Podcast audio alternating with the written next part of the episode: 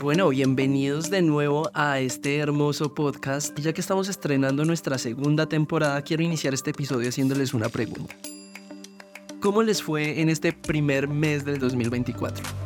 Y si su respuesta fue no tan bien, Andrés, bueno, no se preocupen porque en este primer episodio de la segunda temporada vamos a hablar de cómo crear o dejar hábitos y que eso perdure en el tiempo. Eso no importa el hábito o el propósito que usted se haya hecho a final del año y que está intentando lograr en este momento. Este episodio le va a ayudar a usted un montón porque además le vamos a explicar qué es lo que pasa en su cerebro cuando usted intenta crear un nuevo hábito.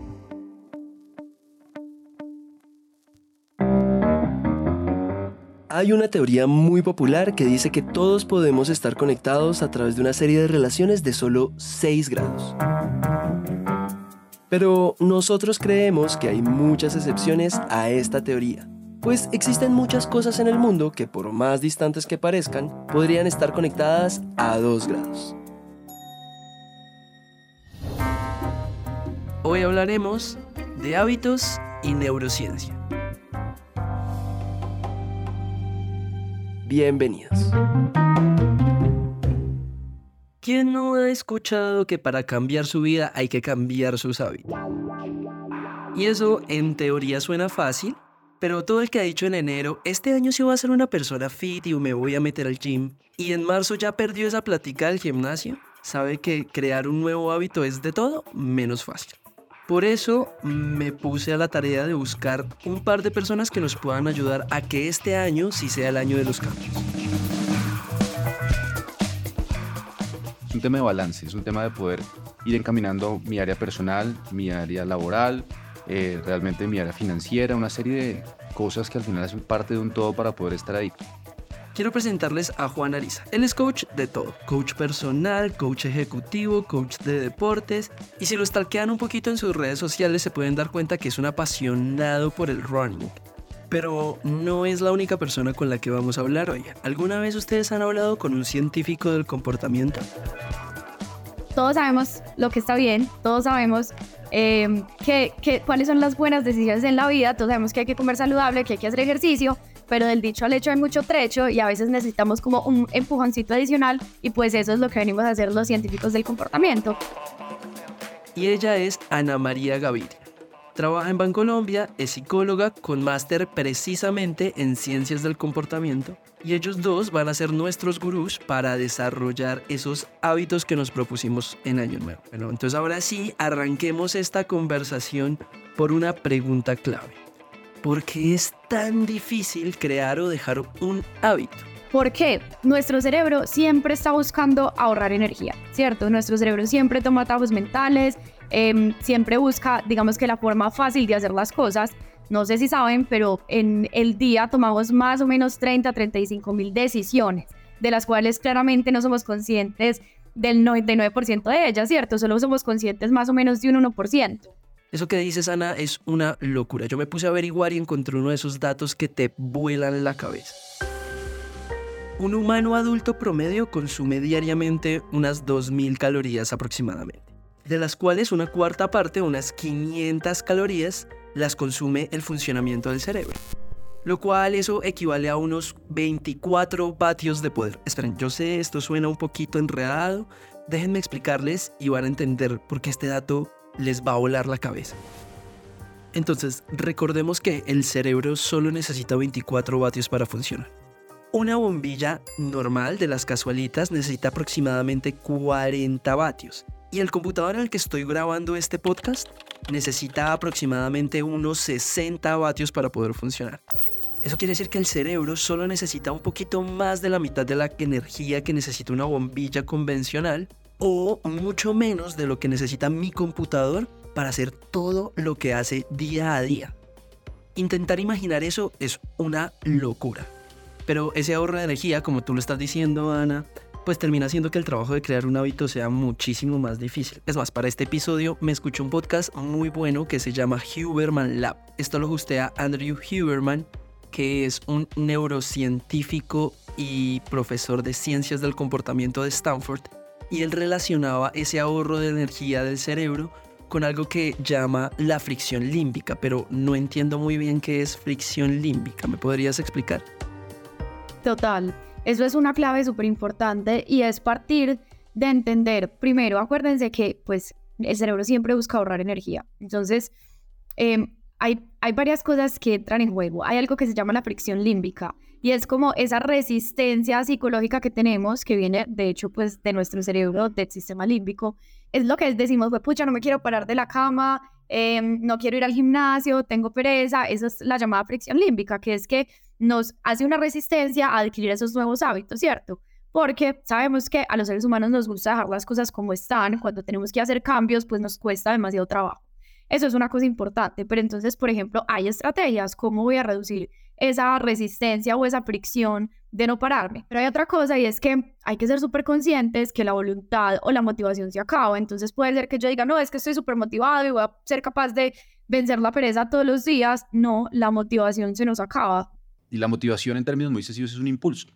Uno es un, un impulso que nos lleva a conseguir algo que queremos. Entonces, eso es lo primero, es identificar, y yo diría, el primer paso es identificar qué me mueve, qué me motiva, y ojalá escribirlo y ser muy claro en reencontrar y reconocer cuál es esa brújula interior, es qué me mueve a mí en la parte económica, qué quiero ser, qué quiero lograr, en la parte espiritual, qué me hace feliz, qué me genera paz, qué me genera tranquilidad, en la parte emocional, me imagino que estoy casado o quiero tener una pareja o de pronto no, y está bien o está mal, simplemente es lo que uno decía en su parte eh, emocional también.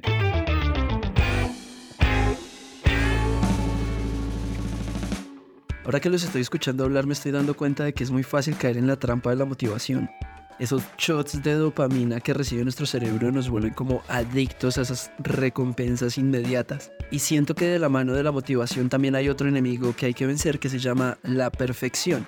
Yo, por ejemplo, sorprendentemente llevo un año yendo constantemente al gym y me ha costado un montón en primer lugar porque fue difícil hacer las paces con la idea de que no iba a tener el cuerpo que quería en 3, 4, 6 meses. Entonces, pues tuve que cambiar el motor y mi motivación para seguir haciendo ejercicio. Ahora lo hago desde una cuestión más Em, de sentirme vital, de sentirme con más salud mental y física. Pero por otro lado, como les digo, tuve que tener una batalla muy pesada con ese tema de la perfección, porque yo creía que si no iba todos los días y duraba una hora haciendo ejercicio y si no hacía la rutina completa, pues estaba fracasando en desarrollar ese hábito.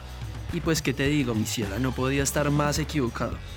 Ahí fue cuando me leí el libro de hábitos atómicos y hay una frase puntualmente que me cambió la vida y es algo así como tus hábitos actúan de forma acumulativa a tu favor o en tu contra. Entonces me dejé de dar tan duro por no hacer las rutinas completas y entendí que estaba haciendo puntos para desarrollar ese hábito que quería crear en mi vida. De hecho, en el libro que mencionabas ahorita de hábitos atómicos, eh, James Clear dice que si uno hace, pues es 1% mejor cada día, al final del año logra ser 37 veces mejor. Mientras que si uno no da ese 1%, antes digamos que uno cada vez eh, pues desmejora un poco más en esas actividades que se propone. Entonces, pues sí, hay que tener compasión. Eh, yo creo que hay que salir de ese imaginario del todo nada. O sea, no se trata de hago ejercicio todos los días de mi vida o no hago ejercicio nunca, ¿cierto? Es ser capaz de entender que hay días que seguramente no vamos a ser capaces de llevar a cabo esos hábitos. Uno no puede empezar haciendo grandes cambios. Yo no puedo decir que voy a empezar el gimnasio y voy a ir 5 de los 7 días a la semana y me voy a dedicar una hora exacta todos los días a hacerlo. Porque es muy difícil que lo puedas hacer. El primer día después de una hora sales exhausto. Entonces, lo más importante ahí es, primero, hay unas etapas de adaptación. Y lo más fácil para empezar a generar hábitos es generar pequeños cambios. ¿Qué pasa si yo simplifico esa rutina de 5 días a la semana a decir, no, voy a ir 3 días a la semana y voy a hacer 30 minutos? es mucho más fácil que yo sea capaz de cumplir esas tres veces a la semana, eh, esos tres días a la semana, 30 minutos para generar esos cambios. Y ya que hablamos un poquito de los buenos hábitos, ¿qué les parece si hablamos de los malos hábitos? Porque dejarlos también es todo un cuento. Yo siento que prácticamente todo lo que le juega al cerebro en contra para crear un buen hábito le juega a favor a los malos hábitos. Me explico. Muchos malos hábitos tienen una recompensa inmediata, por ejemplo, comer muchos dulces en el día o salir a fumar, son descargas de dopamina instantánea en la vida de algunas personas. También estos malos hábitos suelen ser conductuales, es decir, el cerebro tiende a asociar ciertos estímulos con respuestas específicas a través del condicionamiento. Y muchas veces las respuestas a esos estímulos pues terminan desencadenando un mal hábito. Entonces cada vez que yo estoy estresado salgo a fumar, em, cada vez que me siento ansioso como mucho. Y como esos hay muchísimos ejemplos. Entonces eso me hace pensar que dejar un mal hábito puede ser igual o más difícil que crear uno bueno. Y me cuesta mucho pensar cómo hacer de esto algo más sencillo. ¿Cómo volverlo sencillo? Es, por ejemplo, así como tú empezaste a hacer tu deporte, yo no puedo empezar a correr sin que primero yo empiece a caminar. Y empiece a generar la rutina de caminar. Tres veces a la semana, 20 minutos, que es diferente a ponerme una hora al día. Entonces, a eso me refiero con simplificar las cosas. Yo no puedo dejar de tomar, supongamos, de la noche a la mañana, de un día a otro decir, ya no tomo nunca más y me desconecto desde este momento. Eso tiene que ser progresivo. Yo tengo que saber que si el fin de semana o a manera social, durante el fin de semana estaba tomando el viernes y el sábado porque estaba compartiendo con amigos y me estaba tomando tres tragos. Eso tiene que ir paulatino. Yo tengo que decir, ok, voy a compartir con mis mismos amigos, voy a estar al mismo tiempo, pero tal vez me voy a tomar una cerveza máximo dos y en ese momento me desconecto y me voy. ¿Por qué? Porque simplemente esos cambios a veces también generan impactos emocionales. Y es que uno se desconecta del todo y esa ansiedad que le puede generar una persona que está acostumbrada a salir, fumar y tomar por mucho tiempo, le quitan eso y no sabe cómo exteriorizarlo, pues al final eso no es sostenible en el tiempo. Entonces me refiero a simplificar un poquito los detalles en esos cambios que quiero hacer en la vida.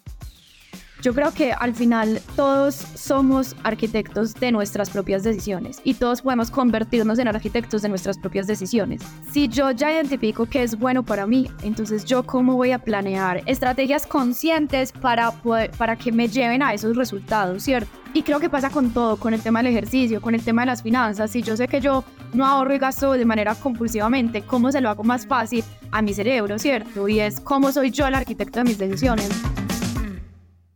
Ya vamos terminando este episodio y quiero presentarles una hermosa sección que vamos a estrenar en esta temporada. Redoble de tambores, por favor, producción.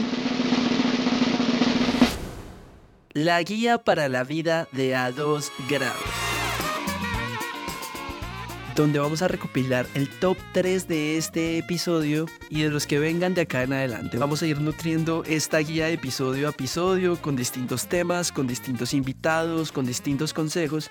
Entonces, para arrancar esta bella sección, primero que nada, alisten algo para anotar. Búsquese un lápiz, un papel, abra la aplicación de notas de su celu, grabe la pantalla de su celular. No importa lo que sea, pero no puede dejar pasar esta información. ¿Listo? Arranquemos.